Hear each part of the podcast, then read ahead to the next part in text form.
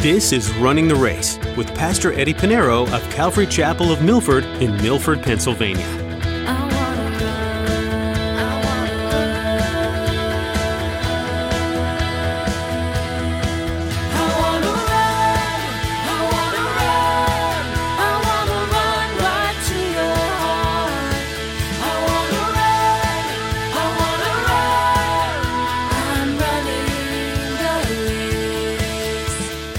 Many times we think, oh, God's going to forgive us, and then there's no penalty. Well, there's no penalty as far as life. You, you know, you're saved by grace, and if you remain in faith in Christ, you know, you have eternal life. But what happens is we think that once we sin, that the penalties are taken. You're, gonna, you're the one that got yourself in that trouble. Hey, listen, all the sickness that we have, the aging and all the sicknesses, it's all the result of sin. There are a lot of things in this world that are bad. In today's message, Pastor Eddie says it's all a result of sin. Because this world is inherently bad, it needs a Savior. That person is Jesus. If you don't believe in Jesus, you'll have no answer to the world and the way that it is. Jesus gives hope in the darkest of places. If you trust and believe in the hope of Jesus, you will be saved. Trust in God today and find hope in His everlasting love. Well, let's join Pastor Eddie in the book of Titus, chapter 2, as he continues his message Trained by Saving Grace.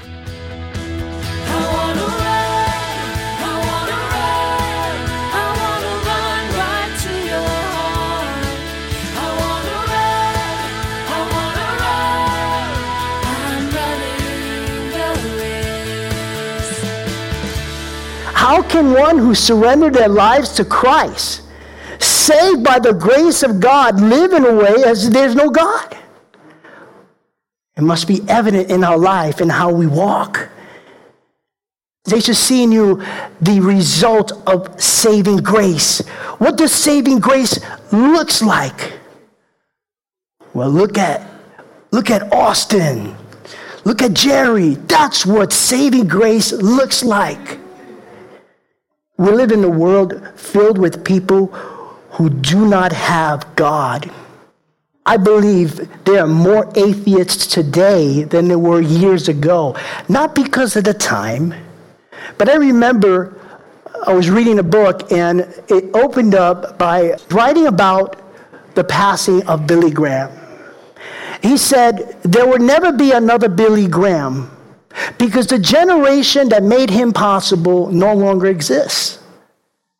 And that is the truth. You say God, they're going to say, which God? And I always say, don't say, yeah, you can say God. If you say Jesus Christ, it changes the, the conversation. It'll bring conviction. Or they will deny and reject Christ. If you say Jesus Christ, they know what God you're talking about. And so we ought to live. We live, we live in a world where many people do not believe in God. The world around us needs to see the evidence of God. How do they see the evidence of God? By looking at how you live your life to show that you've been saved by grace. You've been saved by grace. Let your life be the evidence of what God's amazing grace can do.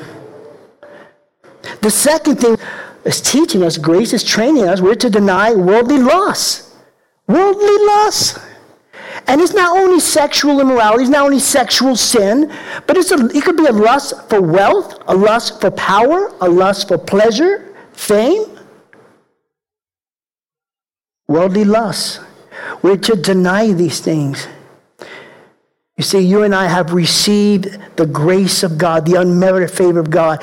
We are born again and we turn away from these things. We shouldn't be drawn to these things. We should turn away from these things. Looking at this negative part in the life of a Christian, things we're to deny. Paul is telling us to deny because Christians still struggle with this. We, we're not perfect. Only Jesus is. I know many of us, we examine ourselves right now. You think, oh, is he talking to me? all of us. We're all in this together. You have some Christian would say, well, I, I know that I do these things and, you know, I know that I have ungodly uh, ungodly characters and, and, and I struggle with worldly lust. But God knows my heart. God knows my heart. Can I tell you something? I know your heart. Yeah, Pastor Eddie knows your heart. You know why? Because your heart is just like mine. Jeremiah chapter 17, verse 9, it says, The heart is deceitful above all things and desperately wicked. Who can know it? So I know your heart. You know my heart. We all know each other's hearts. Are we agreeing, agreeing with that? According to Scripture, it's all wicked. I may not know your intentions. Only God knows that. I don't know your intentions. We don't know each other's intentions, but we do know the heart. Every heart is deceitful above all things. It is desperately wicked. And the next thing they'll probably say, okay, God knows my, okay, you got me there. But, you know, when I sin, you know, I'm under grace. I'm under grace. I'm covered with grace, the grace of God. The grace of God is not for the believer in Jesus Christ to use it as a license to sin. Now, let me tell you something that Paul even addressed this thinking, the Apostle Paul. Why? Because this thinking started all the way back in the garden. There's nothing new. You see, the heart of man has been corrupt since the garden It's still corrupt. Two things that are always guaranteed, regardless of the century, regardless how, how ancient or how future it might be, as long as God should tarry. One thing that remains the same since the beginning of time is the heart of man is corrupt and the word of God is true. And in order to change the heart, we need repentance. We need to be right with God and learn from the Word of God and how to live right, to honor Him, to glorify Him. And Paul understood this thinking because people are thinking like that today. Thinking I can live there any way I want to. Oh, grace, God understands. Yeah, I'm being renewed day by day. What kind of relationship is that? This is what Paul writes in Romans chapter 6, verses 1 and 2. He says, What shall we say then? Shall we continue in sin that grace may abound? Certainly not. You can't take advantage of grace. How shall we who died to sin live any longer in it? We died to sin, we repented.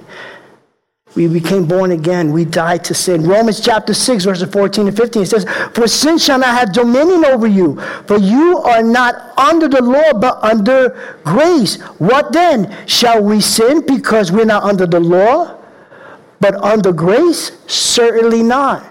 Paul, listen, we weren't, we're not, there were people, ancient times, were thinking about this. They didn't have you know, cable with 200 channels and the cell phone to keep them. No, they thought they, they would, the men would gather in the courtyard and talk about doctrine, theology, or politics, philosophy. That was entertainment back then.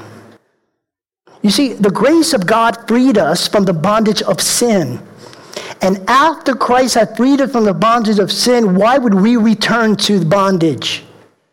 The children of Israel, God set them free after 400 years in bondage and slave. Set them free. It's a picture of that. And now they're there in the desert, ah, I want to go back to Egypt. But they just killed your grandfather. There's no union over there. You're going to build Egypt. Yeah, there's no medical coverage. And they treat us bad for 400 years. We're in bondage. Why would you want to go back? It's the same way. If, if, if, if a man was locked in a cell with no bread and water, but the only food he had was slop that they would serve pigs, he's set free. The keys turned. They're out of the cell. They're now free. They can have lobster, uh, whatever, cheeseburgers, whatever it is. They're free to eat, live free. They left bondage. It's as if God opened the door through Christ, set free from this cell, and we go back. Why would we go back to sin? It's a foolish thing to go back to bondage, especially the bondage of sin. It's a foolish thing to think that God, eh, the grace of God, is a license to sin. Paul shares that thought. One thing to know as we look at how we live our lives as Christians is that you will reap what you have sown in the flesh. Understand that. Galatians chapter 6, verses 7 and 8, Paul writes this Do not be deceived. God is not mocked. For whatever man sows, that he will also reap.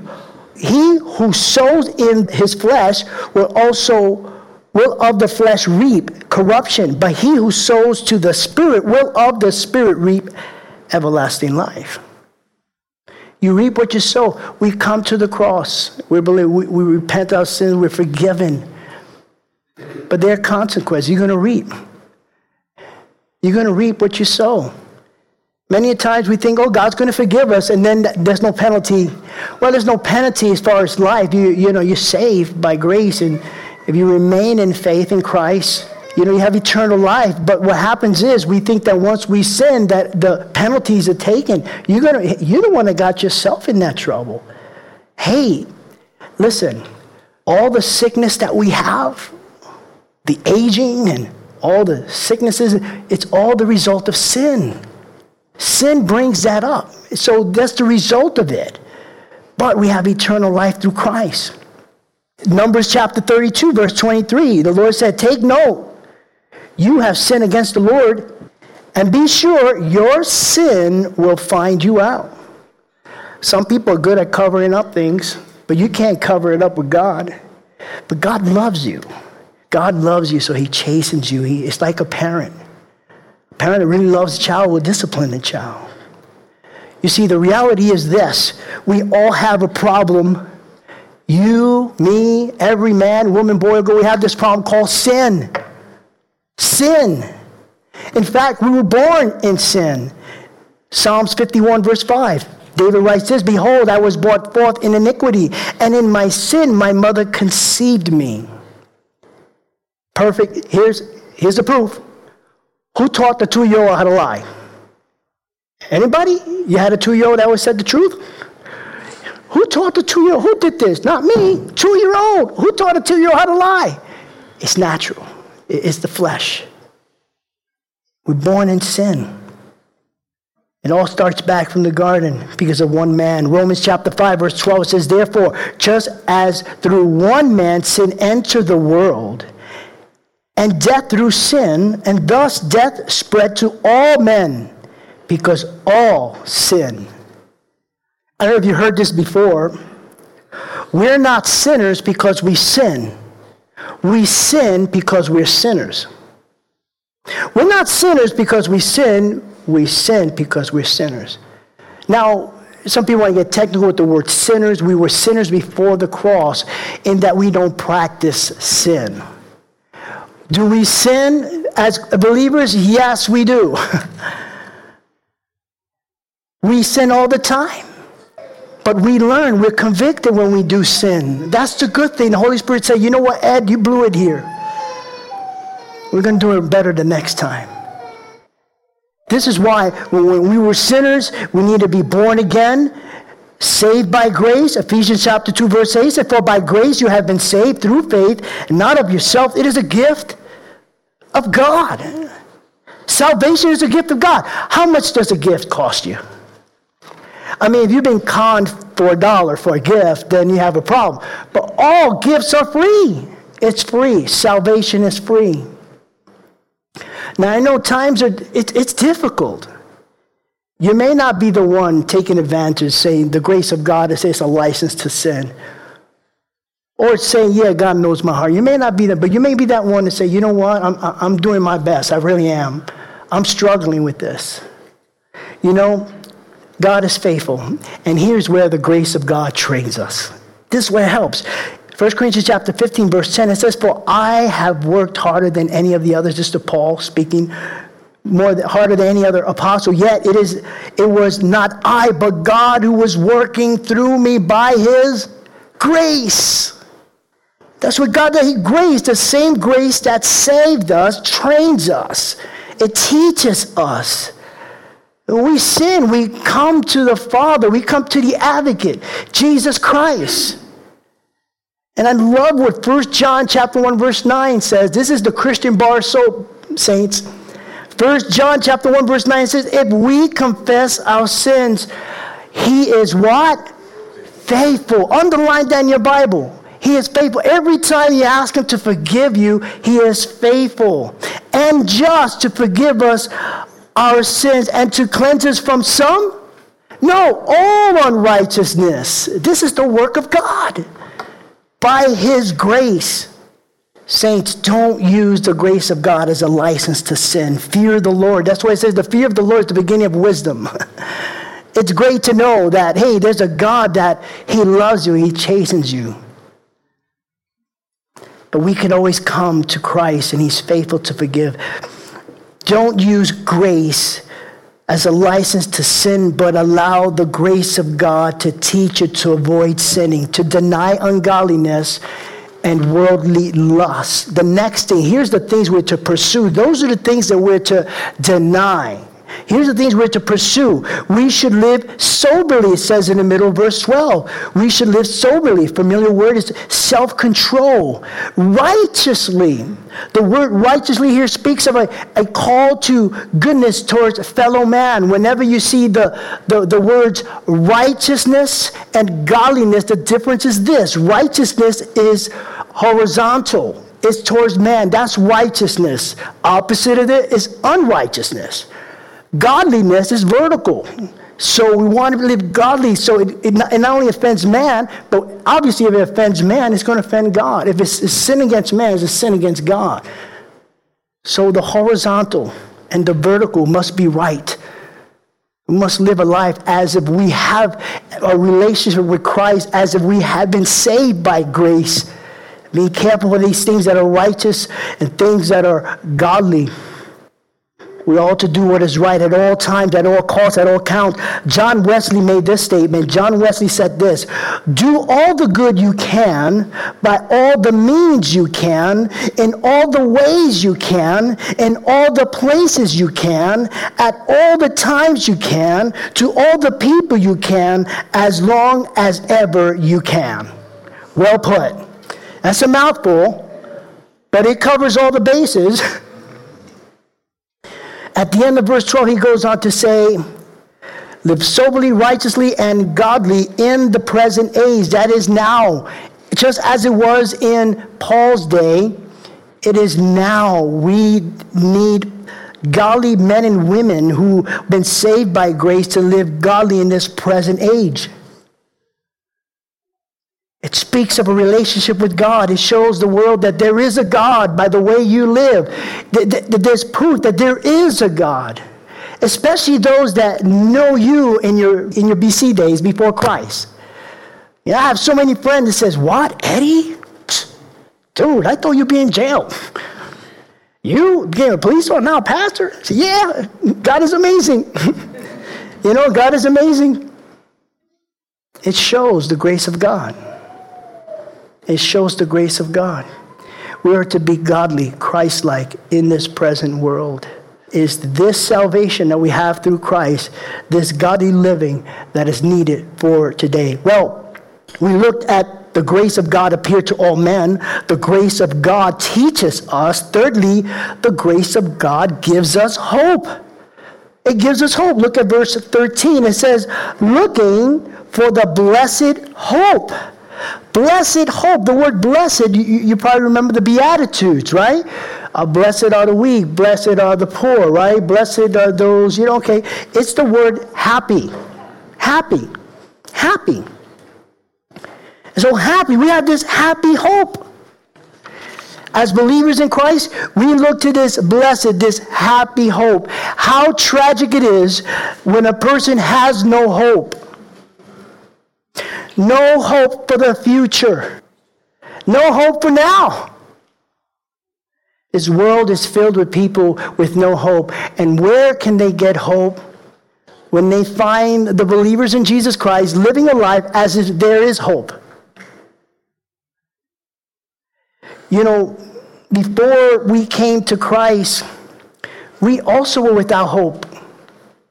Paul writes to the church of Ephesus in Ephesians chapter 2, verse 12, he says, At that time you were without Christ, be aliens from the commonwealth of Israel, and strangers from the covenants of promise, having no hope and without God in the world. But now we have Christ, so we have hope. Colossians chapter 1, verse 27 says, Christ in you, the hope of glory. Without Christ, there is no hope. Because hope is not in a thing, it's not looking in the calendar, hope is not in the wish, hope is in a person, the person Jesus Christ. Hear me. Hope is in the person Jesus Christ. 1 Timothy chapter 1 verse 1 it says God and Savior and the Lord Jesus Christ our hope. When our hope is in God, we look to the Son Jesus Christ. Now I want you to remember this. Understand this. This is a biblical fact. This is the truth. There is no such thing, listen, there is no such thing as a Christian that has no hope. Doesn't exist. There's no such thing. Then he's not a Christian. No such thing. It doesn't exist. You know why? Why? Because of this. Our hope is in a person, Jesus Christ. And if Christ is in our heart, we will always have hope. Always. We're different from the world. We have Christ. We have hope. It's in our heart. So there's no such thing as a Christian having no hope. When you hear a Christian say, "Oh, I have no," are, are, are you saved? Well, let me show you what the Bible says. What you're saying is not true. It's against Scripture. You have Jesus Christ. You have hope. You have hope. He's in your heart. He'll always be. Now, you might be consumed with circumstances and trials and tribulations, and you may think, where is this hope? Uh, it's still there. You just need to find time in the Lord. You say, Lord, this is what I'm going through. It just seems that there's no hope. But Lord, my hope is in you. And Lord, this is what I'm going through. I'm going to leave it in your hands. It's better in his hand than yours. Trust me. We have hope because we have Christ. He dwells right here in our hearts. For every single one of us who have placed our faith in Jesus Christ, born again, a believer, hope is always with us. It never leaves. It never leaves. It's always in our heart. Now, allow me a little bit just to park here on this hope because hope for a Christian is different from that of the world. And we already know.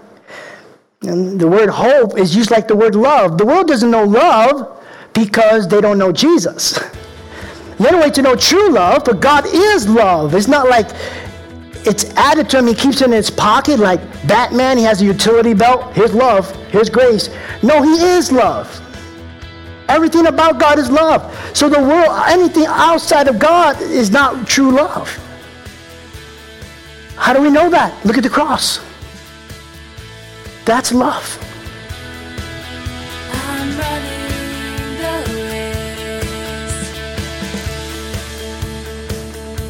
You've been listening to Running the Race with Pastor Eddie. We're currently in the book of Titus, where Paul is encouraging this young pastor to keep the faith. They're on an island that might seem overwhelming in reaching the lost with the news of Jesus. Do you feel that way too? You're trying to connect with people and help them see a better way, but the world and its pressures keep pressing in, and it can feel a bit overwhelming. Keep leaning into messages like this one in God's Word. We're so glad you decided to join us and here's Jessica letting you know how you can partner with us in this ministry. Prayers for this ministry would be so appreciated. The opportunity for the lost to be reached over the radio is incredible. So please pray for our listening audience and that what's shared will alter people's lives forever. Another way you can support us is by prayerfully considering giving in a financial way. There's a lot of time and effort that goes into producing this program and we're grateful for all who are willing to come alongside us to support the creation of each program. If you feel led to do this, you can find a Give tab at runningtheraceradio.com. Thanks, Jessica. If you missed that website, it's runningtheraceradio.com. While you're there, you can find all sorts of information about Calvary Chapel of Milford. If you're in the area, we'd love to have you come visit on a Sunday morning. You'll find service times and directions on the website. Just click the Back to Homepage button for that information.